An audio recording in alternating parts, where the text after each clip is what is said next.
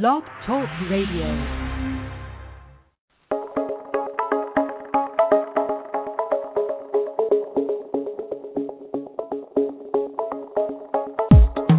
The world has changed, and there's a new way emerging to understand how to create your life with faster, more powerful results.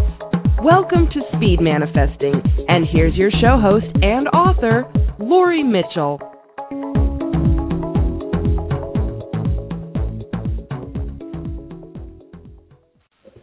Hello and welcome. It's really great to be here. Hilarious. I was just in the other room doing a speed meditation and I was kind of zoned out. So I'm back now. and it's a good thing.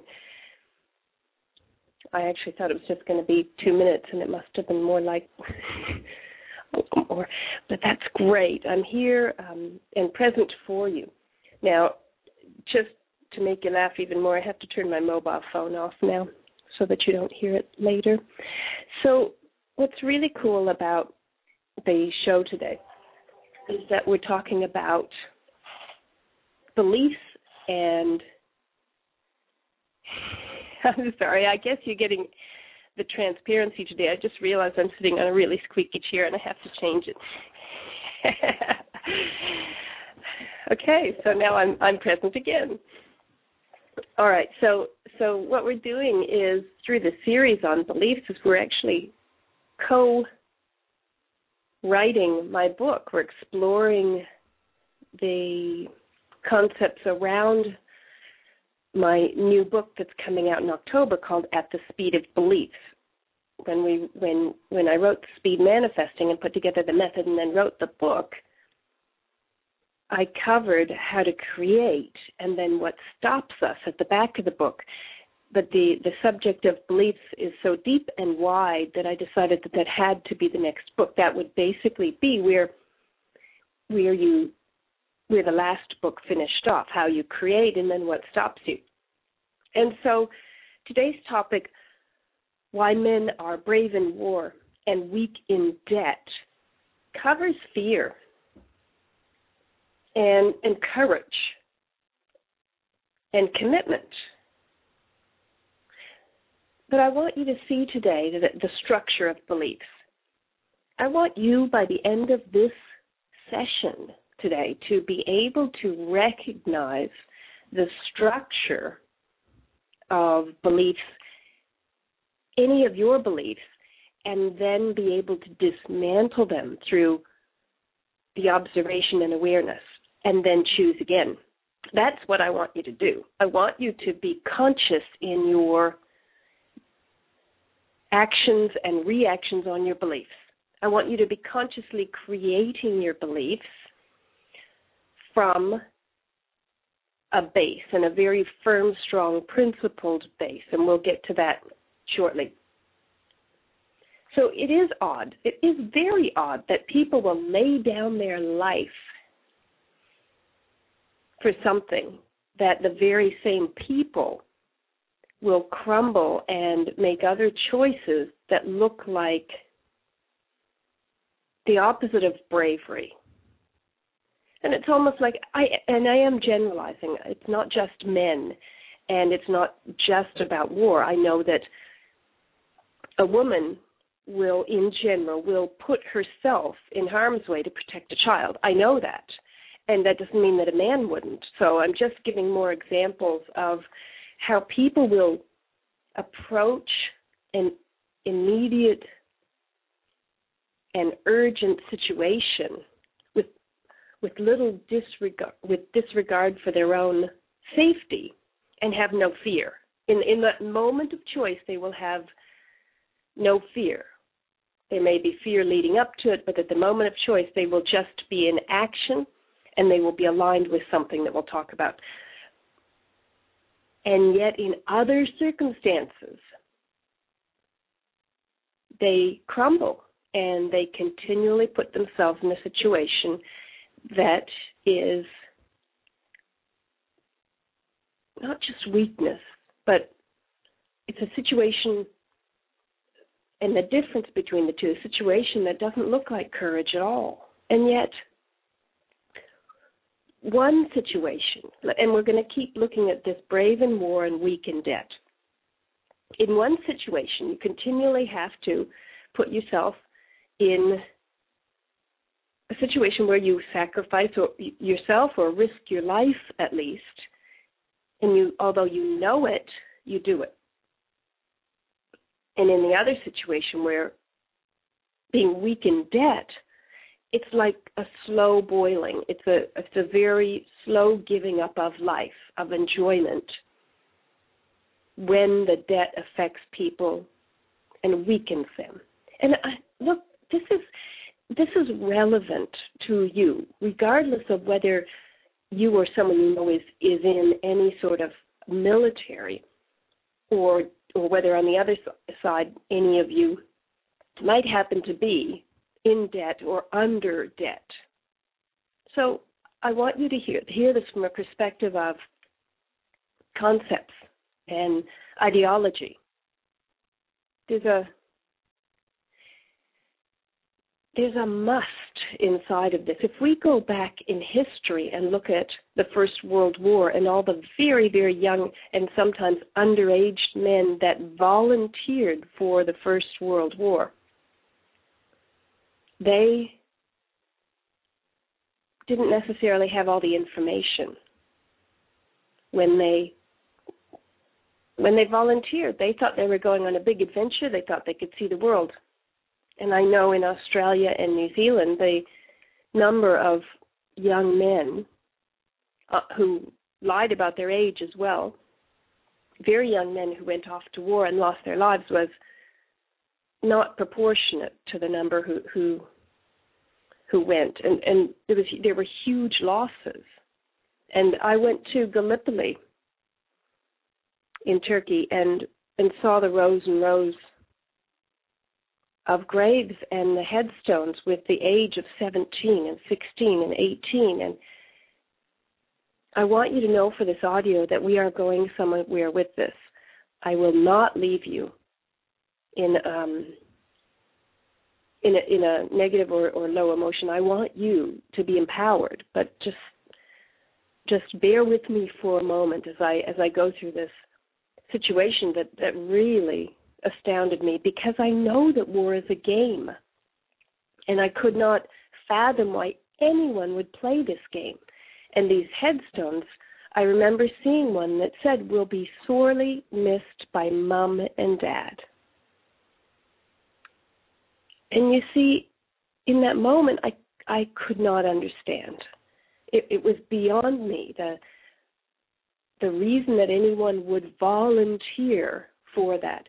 And yes, they did think they were going on an adventure, but there are other reasons that people continue to make those same kinds of decisions, the same kind of choices in life. And maybe the difference between being weak and debt is, is those choices continually and repeatedly keep being made.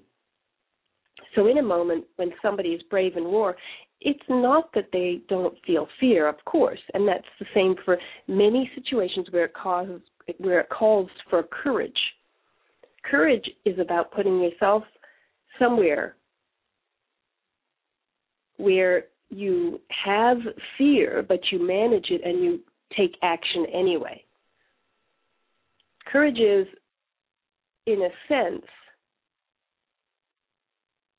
managing your actions while your fears are trying to get control. That's the definition for courage. But is that a sacrifice? Sometimes it ends up being that. But for what? What is this this ideology that that or this co- concept that would make anyone risk their life? Well, certainly in war, the courage and the the repetitive situation comes from training and from repetitive training. It comes from practice. It comes from playing out the possibilities until they become familiar again and again and then be and and that's preparation for being put into a situation where you need to have the courage because you know what to do. And in war, that's definitely what happens. But there, there, in terms of preparing people and, and having them make choices like that. But there's more to it. There's programming, definitely. And that programming is useful for other people as well as for the person that wants to do that.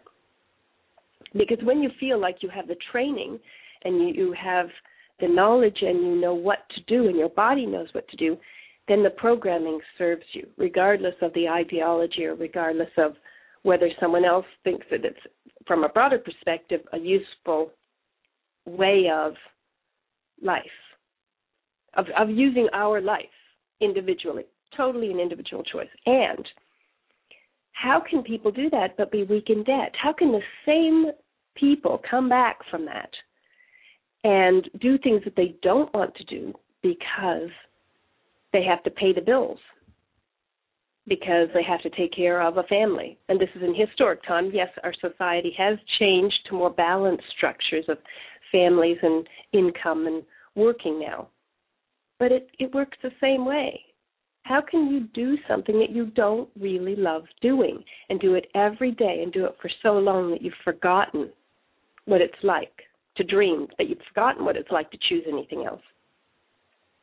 There are several reasons. One is that those decisions were initially made and then you had to follow through. Why? Because as part of self-image, we we hold and tie ourselves to things. So we so we literally make choices tied to our self-image, and our self-image, when that becomes tied to authority, when our self-image becomes tied to acceptance and being accepted, when our self-image is tied to love, when our self-image is tied to something else not only do we make choices that look very odd to other people, in a way, they look odd to us after a while. So I want you, it's not about war here, and it's not about the military. It is about an individual awareness of your own personal beliefs so that you do not get manipulated by debt or by anything else that you, in hindsight, would never do again had you known, had you known how you were put together. Because I want you to put yourself together. I don't want society to put you together. Because only you know the basis of who you are. And that we will talk about next time, but that is the, the basis is your values. You have individual values and you have a unique set of priorities on your values. And those values are what are important to you. But if you get manipulated based on those values, then you do things that serve other people, but not you, your gifts, your talents, your dreams, what you came here to do, what you're best at. And I want you to be free. So, all of those ideologies if you sacrifice yourself for king and country, for family, for mateship, for loyalty, for protection, for all of those things, or even for, on the other side of it, achievement, career, getting ahead, financially being protected, with a dream of maybe enjoying your life someday and being able to kick back a bit.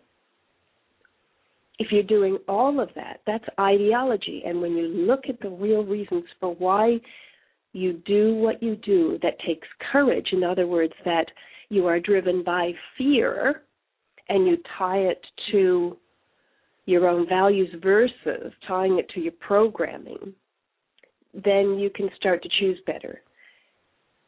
The rope that ties you to the programming through your values is this fear of being fear of authority, fear of being left out or not being accepted, and fear of not being loved. Fear of being left, being not being loved, and not being not accepting authority, so therefore not being giving control away or being in control yourself. So so I just want you to know that when the structure of beliefs comes down to why you do things is that mostly we are programmed. And we are programmed to fit in. We are programmed to get along. We are programmed to be in a civilized society. But certainly since the last 30 to 50 years, we have been programmed for someone else's bigger agenda, and whether that's a conspiracy of human beings sitting around the table deciding, or whether it's a conspiracy of bad values that have culminated to show up in the world that's not working for us anymore, we can look at that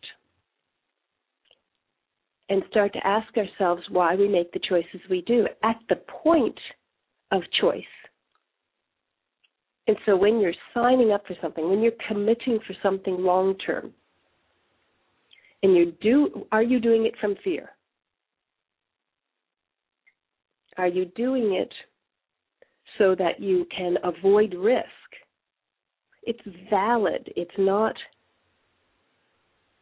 that you live your life disregarding the emotions, the negative emotions that come up, they serve you, but just dismantle them and don't be automatic about it based on some programming and education that you got through marketing and through education that is set up for creating workers and creating a feed for for debt bankers. You have to understand how the world works and how it truly has been thrown together, put together, designed, or accidentally conspiring by bad values. You have to understand how all that works so that you can make choices about what you want. Because the other part of this is that those that put the programming together for short term or long term goals know how your beliefs work. They know how human beings are designed. They know how how to program. And therefore your awareness becomes your choice. It doesn't mean that the people immediately around you will understand unless they have gone on the same journey. So it's not that you disregard all those things that are driving you because they if they are driven through your values and your values happen to be things like loyalty, fairness, justice, you know, standing up for and protecting what what you need to, well that's exactly aligned with who you are. And it is an important exercise to go through working out what your values and the priority of your values are. And that's what we'll be doing in the next audio. But today, I want you to understand that the weakness, what looks like doing the right thing, the weakness under debt of making decisions of selling out on your dreams and selling out on enjoying life more and selling out on being happy, I'm not blaming. But if it feels like selling out, if it feels like you had to put that off because because because and and you're working on it and it's slower if it has anything to do with long-term personal debt and that makes you feel bad then maybe it's not the way for you. And I'm speaking from personal experience here.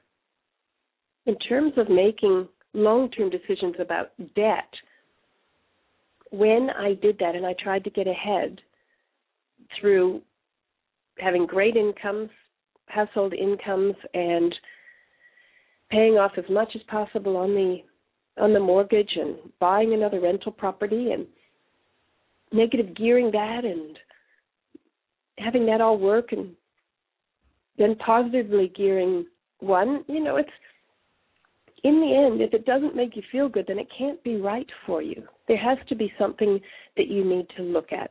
And so when I was doing all the right things with the right formula that supposedly would get me ahead, it wasn't right for me. I do not like having debt. To me, it's uncertainty. To me, it's not being in charge of my own life.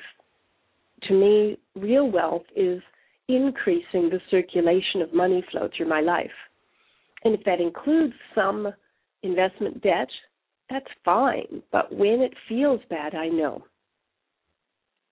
And yet, I wouldn't make any other choices until I really started doing the black and white numbers. When I started doing the numbers about owning your own house and doing all the the debt, it was it was a 30 year plan to feel bad. That's what it was for me. And it wasn't it it was weakening me. And what I did was sure, we had 15 years of um shared double ha- household income that we put toward a house and so we got the benefit of that as we paid it off. But having said that, I know very close people to me who've never owned a house. And they've had more disposable income. And in the end, the the rates and land taxes that go up and up and up won't make any difference to me on a fixed income and all that stuff that people keep telling me that's why you need to buy a house and that's why you need to have a mortgage because in the end when you have a pension or a fixed income you can't deal with rent well i've done the numbers and i don't see it that way and i have watched reports of people who have owned their own beautiful home it's a family home. They've retired. The kids are long gone, and they've had to give it up even though they didn't want, didn't want to live because they happened to buy in a beautiful area where the land taxes went up so much that they couldn't afford it anymore. So question everything, and if you get a better answer, then you're better for it. It's better to question it and to know the structure of why you choose what you do than to just be inside of it. And I'll tell you one more thing that has come to the to the forefront in our generation, and that is the addictive nature of living in the 21st century. We have addictions. All of us have addictions. And until we can start to learn to manage our low level addictions we'll be caught up by them and they are marketed to us as well it doesn't matter whether it's food or whether it's alcohol or whether it's cigarettes i'm talking or whether it's television or whether it's news or whether it's sport or whether it's gaming or whether it's games or whether it's just going on the internet whatever you can't be away from for very long you have a level of addiction and that defies any logic you try and put on it. If you have to pull in discipline to manage a behavior that either is not serving you or is not serving those around you because your addictions serve you much longer than they serve those around you, then you need to start looking at that because this is all part of the programming and it's also the world we're being offered. I want you to be awake but I also want you to be choosing and creating beliefs that serve you. So, out of all of this, whew, it comes back to your programming tied to your self image and your self image as a basis of your values. And so, so exploring what choices you're making, looking at what beliefs you have behind them, seeing if you are risking your life fast or risking your life slow. And fast by giving it up for some other ideology that serves others, or slow in sacrificing little by little every time you sign a new contract for a new car loan, not to get you to A to B, but to make you look better to make you be more accepted or to get a house because you were programmed to rat and to get the next house and the next house and increase that because you're programmed that that's the way to wealth. I'm not saying it's not the way to wealth.